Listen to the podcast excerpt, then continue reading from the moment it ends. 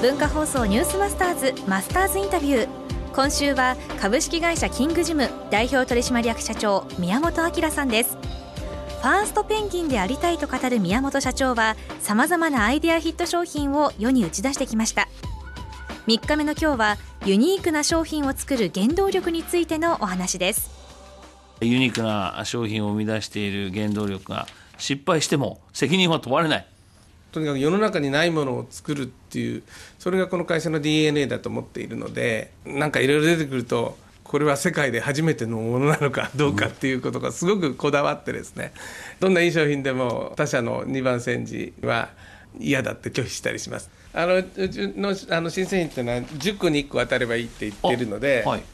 10個に1個ってことは9個失敗するわけですから、はい、まあ失敗するのが普通なんですね。むしろ。それでその責任っていうか最終的には開発会議でやと呼んでるのは最終的な役員が全員揃ってる会議なんですよ。それでやるぞということを私は合意を取ります。だから私が決めたんじゃなくてみんなが決めたんです。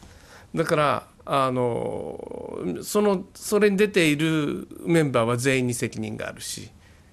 まあ強いて誰一人ってやそれを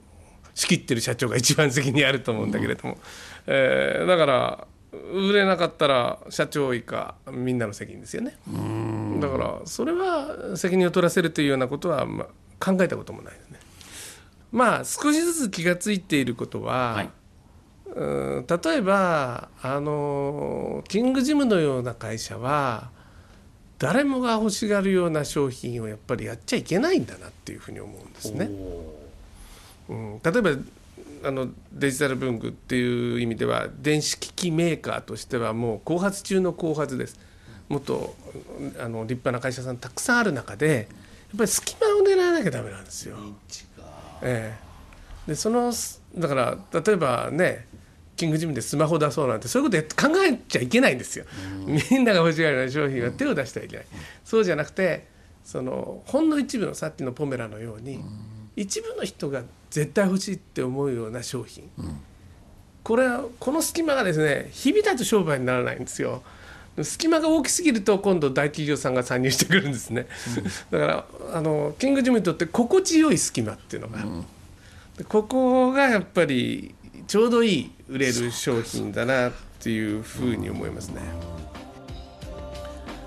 キングジムの宮本社長なんですがっぱりこう隙間にこう入り込めるスペースにヒュッとほっとこう商品開発で入っていく。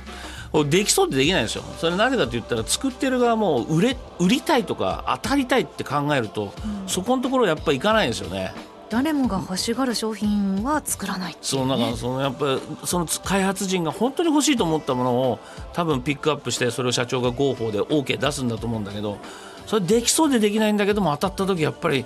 痛快なんだろうね。マスターズインタビューはポッドキャストラジオクラウドでもお聞きいただけます。ニュースマスターズの番組ホームページをご覧ください。明日は社長の役割についてお話しいただきます。文化放送ニュースマスターズマスターズインタビューでした